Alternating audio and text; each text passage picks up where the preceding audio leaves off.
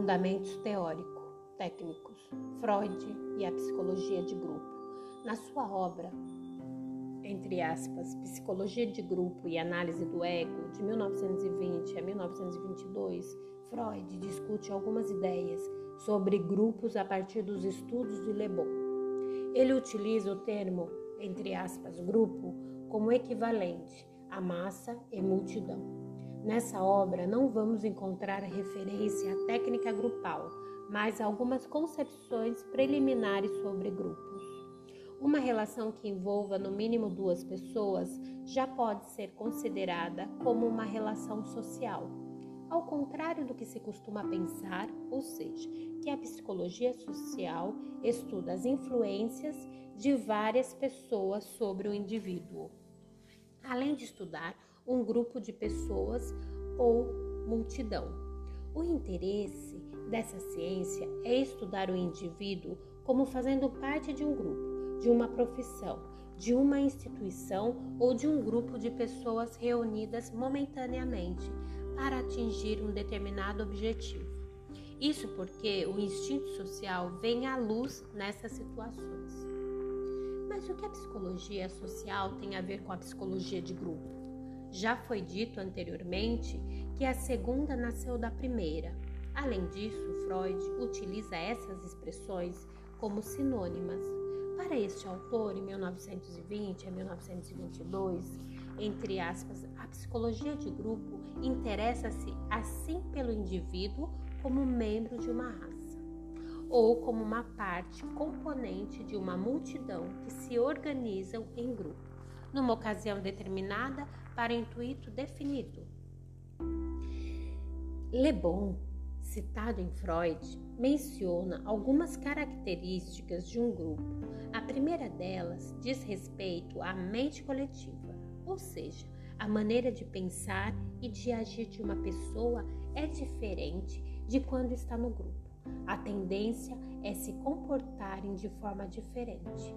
Zimmermann ampliou esta ideia e desenvolveu o que ele chamou de campo grupal. Num grupo, os fenômenos encontrados são reflexos da interação entre os participantes e não uma somatória de cada um. No grupo, o indivíduo tem um sentimento de poder invencível.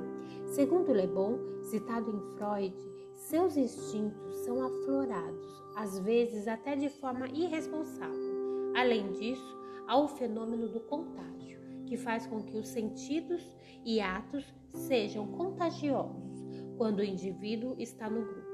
Muitas vezes, o interesse coletivo sobrepõe o interesse individual. Yalom, 2006, faz menção a essa teoria do contágio, quando revela, a partir de suas pesquisas, que uma parte dos pacientes que desistem da grupoterapia teme que o sofrimento do outro os contagie de alguma forma.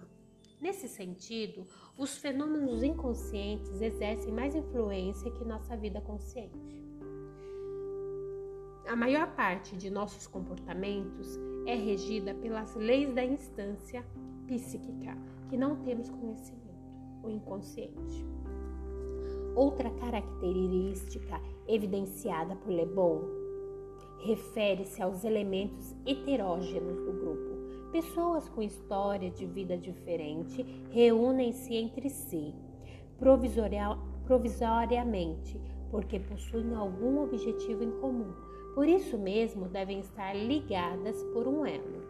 Zimmermann, 2000 e Pichon Rivière, em 1991, compartilham dessa ideia quando classificam os grupos como hemogêneos, hemogêneos e heterogêneos.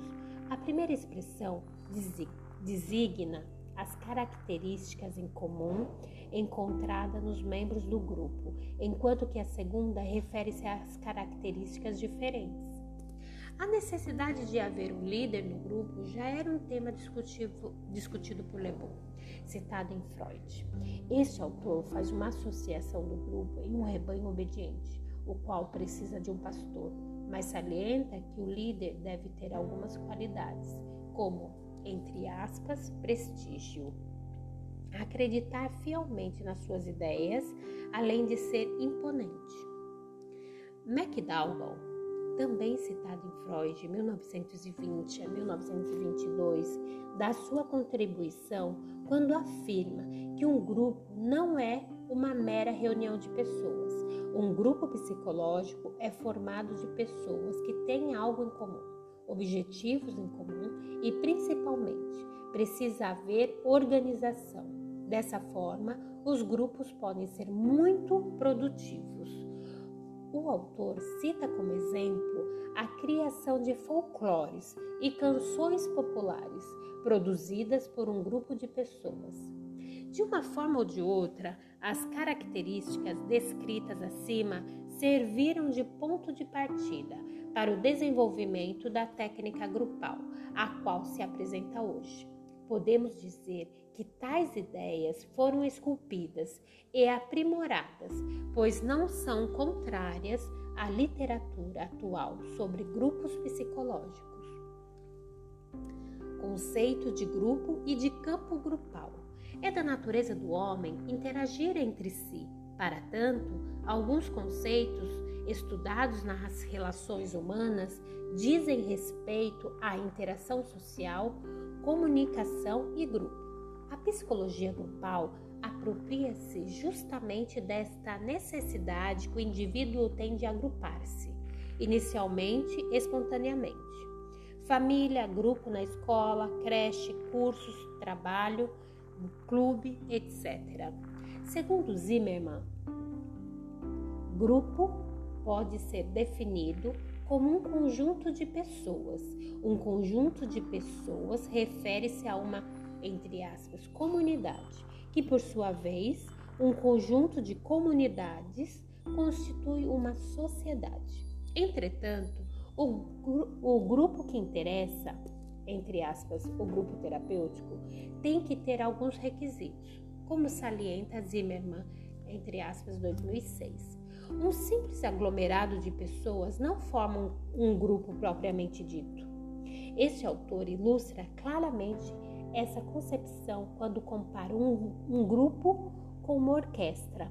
Antes de iniciar o concerto, os músicos, isoladamente, são simples músicos, mas quando o maestro inicia a regência, a orquestra se torna um grupo de fato, pois cada um tem seu papel, lugar e posição, além de um objetivo em comum. Tocar uma canção. Nesse, nesse mesmo sentido, um grupo terapêutico possui um objetivo uma tarefa a cumprir e uma organização própria. Quando as pessoas estão num grupo, forma-se o que Zimmermann chama-se, entre aspas, de campo grupal, que constitui numa estrutura que vai além da soma dos componentes. É resultante de alguns fenômenos subjetivos que são reflexos da interação de todos os membros. São eles fantasias, mecanismos de defesa, ansiedade, resistência, transferência contra transferências, vínculos, etc. Os fenômenos grupais acontecem em todos os grupos, espontâneos ou terapêuticos.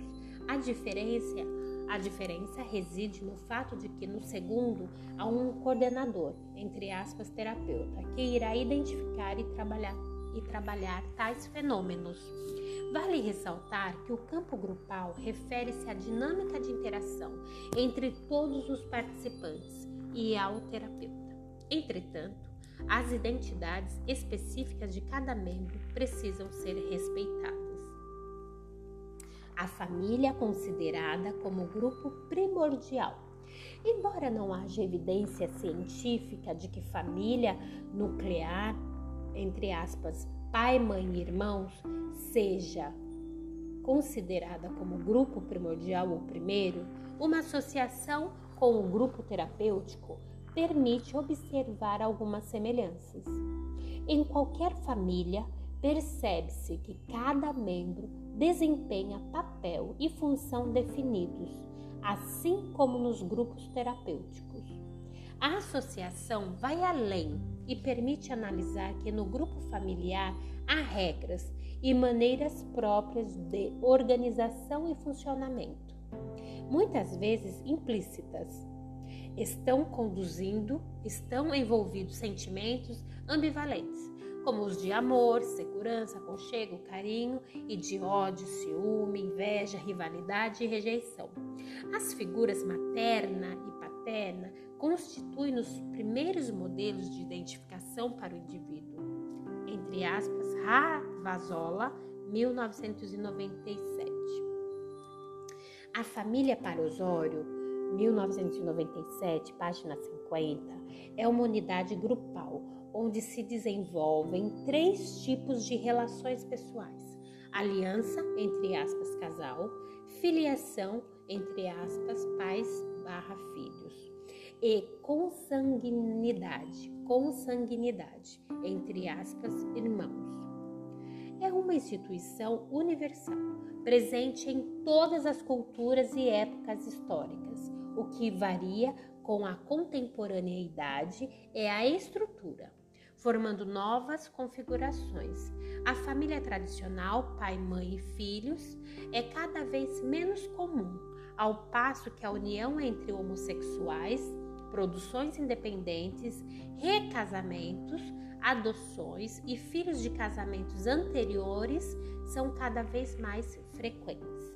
Segundo Zimmermann, entre aspas 2000, o grupo familiar lembra não só a estrutura do grupo terapêutico, mas também a relação que o paciente desenvolve com o terapeuta e vice-versa.